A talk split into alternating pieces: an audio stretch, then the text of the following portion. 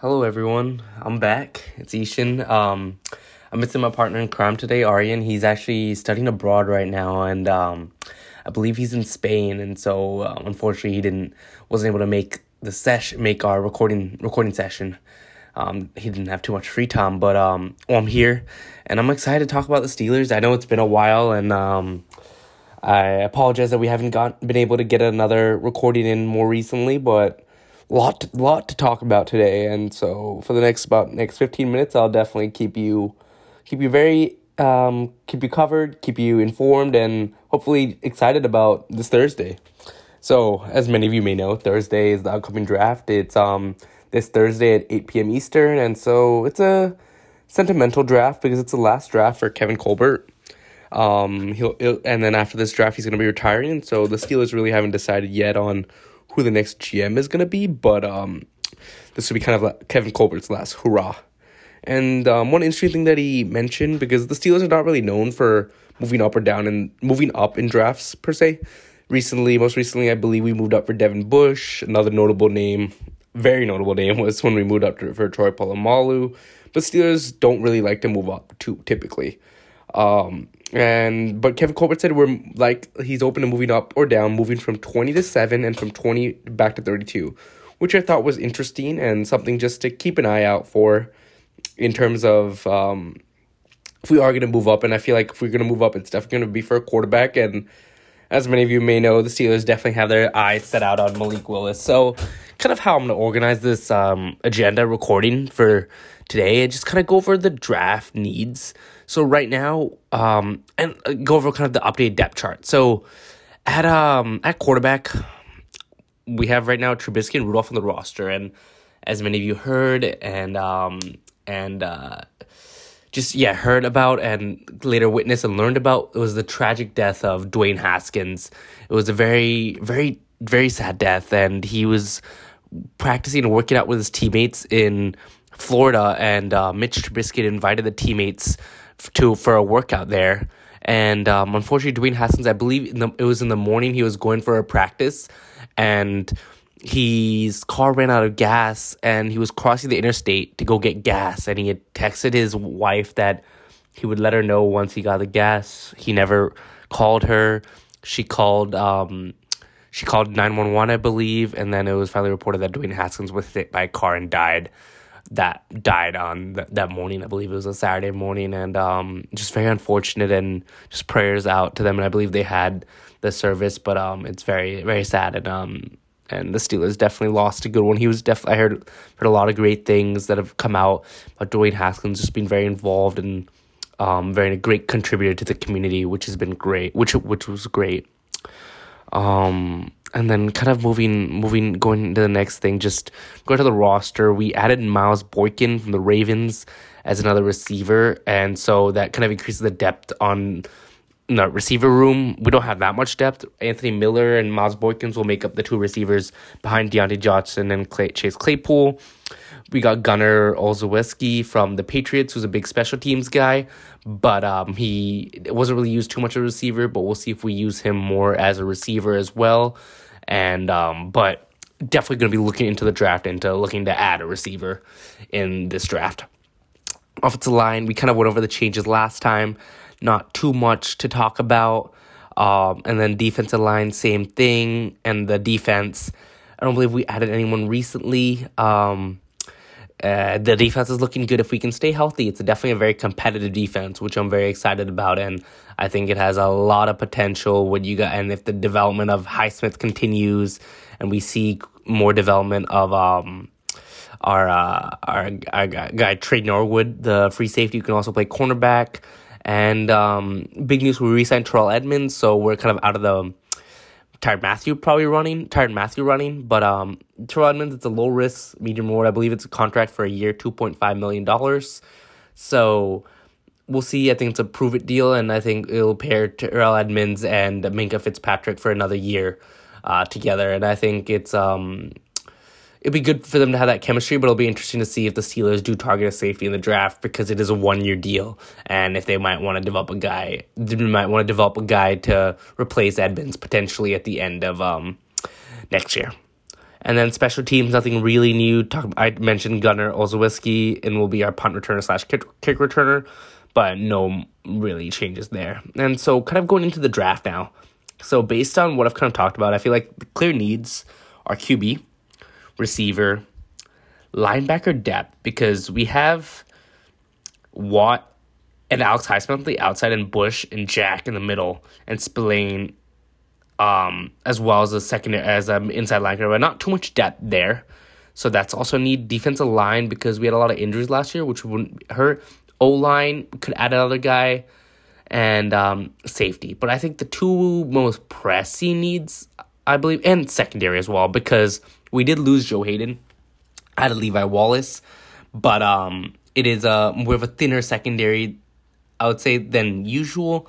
So adding another guy would be helpful. So out of those positions, if I had to make a guess in terms of who our first round pick is going to be, obviously it'll depend based on who the best player is available. But I think I personally think it's going to be either a QB, a linebacker, or maybe um, uh, I would say defensive lineman. I don't. I, I would say a QB or the defense. I don't think we're gonna go wide receiver in the first round because we're so good at drafting later on in in latter rounds receivers, and this class is a very deep draft, as well as um, O lineman. We went pretty heavy on O lineman last draft, and we added some guys in the offseason. So I could see we're definitely I definitely think we're gonna draft an O lineman this draft, but unless some of the big names fall, I don't think it's going to be early on where we draft an O lineman. And so now I just kind of want to give you a preview of the players that could be available to our first round selection and um, in terms of who we could potentially take.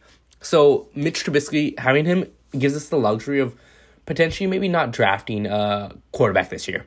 If no quarterbacks get taken and we don't want to trade up, we don't have to draft one. This quarterback class is a weaker class. There's talent, but it's weaker and there's some rumors that Baker Mayfield, if he was in this class, he'd be the best quarterback. So I think it just shows you that like we often like really kind of get attached to the um, the excitement of a new quarterback, the potential of uh, uh, new athleticism, a big arm, um, or just being athletic, a big arm, and just something new.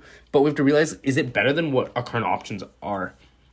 And what is that potential? So I know many people say like quarterback out of Pitt, uh, Kenny Pickett, is um, he has a higher floor, which essentially just means that he probably is not going to be a big be a bust, but he doesn't have that great of a ceiling. Like he can't reach maybe a Patrick Mahomes level, Josh Allen, um, Russell Wilson type of level. While Malik Willis has a lower floor, like he could bust, and he's not NFL ready yet, but his ceiling's a lot higher. So you could see him reach like a Dak Prescott level or be better potentially. And so just some of the quarterbacks that are available that are been kind of the talk, and I feel like one of those guys we might take if available would be Matt Corral out of Mississippi, Malik Willis out of Liberty, Kenny Pickett, the home the home the local boy, local local quarterback, right from Pittsburgh. Um, Desmond Ridder, uh, quarterback out of Cincinnati, and then Sam Howell out of UNC. So those are just um, five quarterbacks that I think if the Steelers are going to take a quarterback, it's probably going to be one of those five. Um, there is like um, I think because then there's a pretty big drop off after Desmond Ridder after these five into Carson Strong and um, Bailey Zappe and other quarterbacks there. At receiver, it's a very deep draft. Um, it's really exciting. George Pickens out of Georgia is a good receiver, and um, he has all the talent in the world. Very raw, like how Martavis Bryant was coming out of college, and has a very high ceiling. Penn State's Jahan Dotson USC wide receivers, USC's wide receiver Drake London, who's very talented, big frame like George Pickens. He's George, Drake London, 6'4", 219. And then uh, Michigan wide receiver Skyy Moore. This is like a match made in heaven. I know Steelers are known for drafting these smaller, shifty wide receivers, and um, Skyy Moore is 5'10", 195. He grew up in Pittsburgh. Play actually played football with Coach Tomlin's son, Dino, and they were a quarterback wide receiver duo in high school. And so he'd just be a perfect Steelers wide receiver. And I could see him being a Diontae Johnson clone. And ultimately, if we don't re sign Diontae Johnson, um, it would be this would allow us to potentially have a guy to potentially replace him. I'm not comparing Skyy Moore to Diontae Johnson yet, but just uh, something to consider. And then there's obviously the big names like Garrett Wilson, Jameson Williams, Chris Olave, but it'll depend on if they do fall to us or if they're if they are available. At the linebacker position, uh, there's a lot of on the uh, as I I'll I'll go to offensive lineman first and then I'll go to the defense. So uh, Iowa State's offensive lineman uh, Tyler Linderbaum is a good good old lineman, and then Central Michigan old lineman Bernhard Raimann Ramon Raimann. I'm not sure if I'm pronouncing that right. And then Texas A&M's Kenyon Green and Boston College's Zion Johnson. All good, pretty good old linemen. Um, definitely, I think we should take an old lineman in this draft. I don't know where. I, I would uh, if, I, if I if I were the GM, I would probably try to go for within the top four rounds, but we'll see. And then lastly, the last part of the offense is Connor Heyward. Um, he's probably going to be a seventh round pick, late round pick. But why I bring him up is went to Michigan State and is the brother of our very own Cam Heyward. He's a hybrid player, Swiss Army knife, core special teams player. Think of him more kind of like a Taysom Hill type of guy, um, in terms of like doing it all and it'll I think it'll be um interesting to see where he where he goes and if he but most mock drafts I've seen he's been linked to the Steelers so I think um there's a pretty good shot um on Saturday. So day rounds four five six and seven that we do take um Connor Heyward, and so I think it'll be interesting to see what we do there. And then now shifting to the defense. So if you've watched college football you know that um Ohio State had, I mean, not Ohio State, Georgia, or I say had a pretty, had a, I think it had a pretty good defense, but Georgia had amazing defense this year. And they were very good, um, very talented, and there's a lot of defensive players going out into the draft, especially on that D line and then as well as a linebacker. So I'll just kind of give some names that can consider that might be drafted um, by the Steelers on draft day, draft night on Thursday, and then Saturday and Sunday. so secondary, we need to fill the void of um, cornerback Joe Haden. We did sign cornerback Levi Wallace, but some names to consider are Washington's cornerback Trent McDuffie, Clemson's cornerback Andrew Booth, Florida quarterback cornerback Kaiir Elam, Auburn cornerback Roger McCreary, and Washington cornerback Kyler Gordon. All pretty good cornerbacks. Um, I like Florida cornerback Kaiir Elam because I just think the Steelers are often undersized in that secondary. Excuse me, and he has nice size, being six two and as well as um Andrew Booth and Kyler Gordon are both six feet. I think I'd prefer not to get a smaller cornerback just because we usually have a good amount of smaller cornerbacks. And then um, I didn't mention Ahmad Gardner or Derek Stingley Jr., who are also very good, but um, because I think they'll be gone by the time we pick at 20 if we don't trade up. At linebacker, I'm a huge fan of Georgia linebacker Nakobe Dean he's uh, he's a one man wrecking crew. He's amazing to watch, and um, we'll definitely have to see where Nakobe Dean falls. And then Utah linebacker Devin Lloyd is also very good, very sound, and um, a very good player. And uh, I think either one of those two would be amazing for our defense if they fall to us. And I think I would love to ha- us to draft them if they're at twenty. The D line. So here's where you get that lot of that Georgia infusion. So Travon Walker. Jordan Davis, both Georgia players, and then Devonte Wyatt, another Georgia player, and the Minnesota defensive lineman Boye Mafe, I believe how you pronounce it, and then Houston Logan Hall. So D lineman guys who would be available, who could be available around when we pick. Um, and I think uh, Jordan Davis is just insane. He's 6'4", 341 pounds, good speed for his size. And so if we do want to fill fill that and hope and I think I believe Stephon Tuitt's going to play this year, but just in case, I think it's also important to have that depth. Cam Heyward's getting older. Alualu's been hurt, and um, I think we were really hurt on the D line. So I think having another guy would be helpful. And then lastly, um, as I mentioned earlier in the recording, so we got we re-signed Terrell Edmunds, but he signed on a one year deal, so we, he might not be a Steeler after this year. And so the Steelers could consider drafting safety Kyle Hamilton. Um, he's the best safety in this draft class. Um, very talented player, and I believe on CBS's um, rankings, he's ranked number four overall. Good size, 6'4", 220, um, out of Notre Dame. I'm a big fan of him, and um, if he somehow falls to us, I'd love to take him. Pairing him and Minkah would be a dream, but um, we'll have to see what happens there, and I think it'll be interesting to see. And so I think that kind of wraps up what I wanted to talk about today. Um, shoot me a question if you have any. Resp- email me. Um, it, again, my email is eeshankumar at gmail.com. E E S H A N K U M A R at gmail.com.